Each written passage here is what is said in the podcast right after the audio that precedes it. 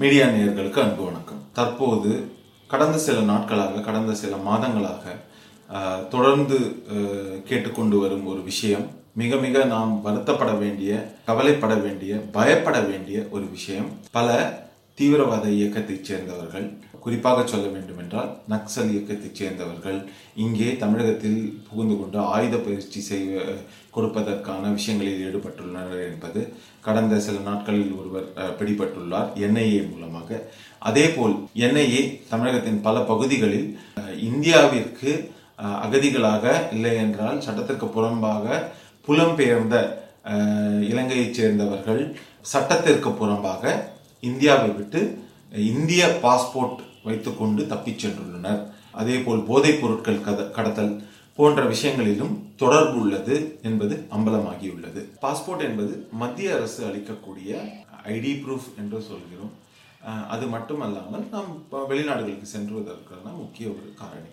இந்த பாஸ்போர்ட் ஆனது தவறாக இந்த இந்தியாவின் குடிமகன்களாக இல்லாத இல்லையெனில் சட்டத்திற்கு புறம்பாக தவறான தகவல்களை கொடுத்து கொடுப்பவர்களுக்கு கொடுக்கப்பட்டுள்ளது.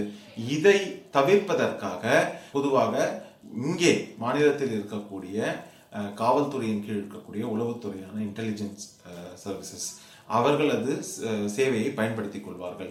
அவர்கள் சுற்றும் முற்றும் எந்த ஒரு ஒரு ஒருவர் பாஸ்போர்ட்டிற்கு அப்ளை செய்துள்ளாரோ அந்த சுற்றுமுற்றும் இடங்களில் அவர் அந்த இடத்தில் தான் இருந்தாரா அவரை பற்றி தெரியுமா போன்ற விஷயங்களை கேட்பார்கள். தேவைப்பட்டால் அவரிடமே சென்று தகுந்த விசாரணை செய்து அவரிடம் ஒரு கையொப்பம் வாங்கிக் கொள்வார்கள். இந்த மாதிரியான நிலையில் இந்த பாஸ்போர்ட் போலி பாஸ்போர்ட்கள் எப்படி இஷ்யூ செய்யப்பட்டது?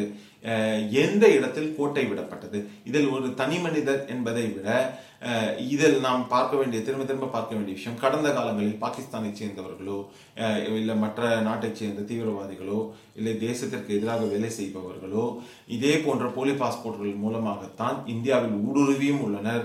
இந்தியாவிலிருந்து வெளியேவும் சென்று பாதுகாப்பாக வெளியே சென்றுள்ளனர் என்பதையும் நாம் அறிவோம்.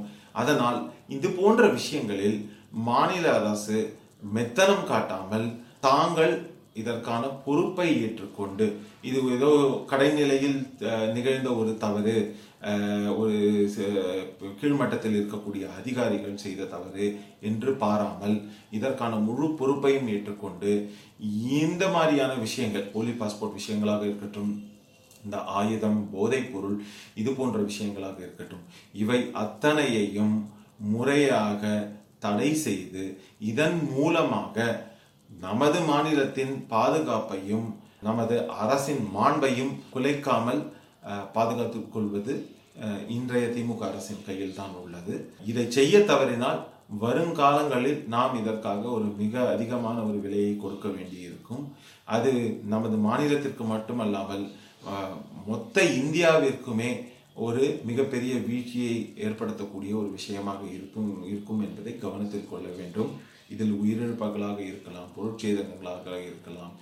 இல்லையெனில் நமது மொத்த எக்கானமி என்று சொல்லக்கூடிய நம்முடைய பொருளாதார வீழ்ச்சியாக கூட இருக்கலாம். கடந்த கால நிகழ்வுகள் அதை க- நமக்கு சுட்டி காட்டுகின்றன அந்த வகையில் எந்த ஒரு சுணக்கமும் இல்லாமல் சிறிதும் யோசிக்காமல் இந்த மத்திய மாநில அரசானது மத்திய அரசுடன் இணைந்து இவற்றுக்கான ஒரு நிரந்தர தீர்வை நோக்கி நகர வேண்டும் என்பதே என்னுடைய கருத்து.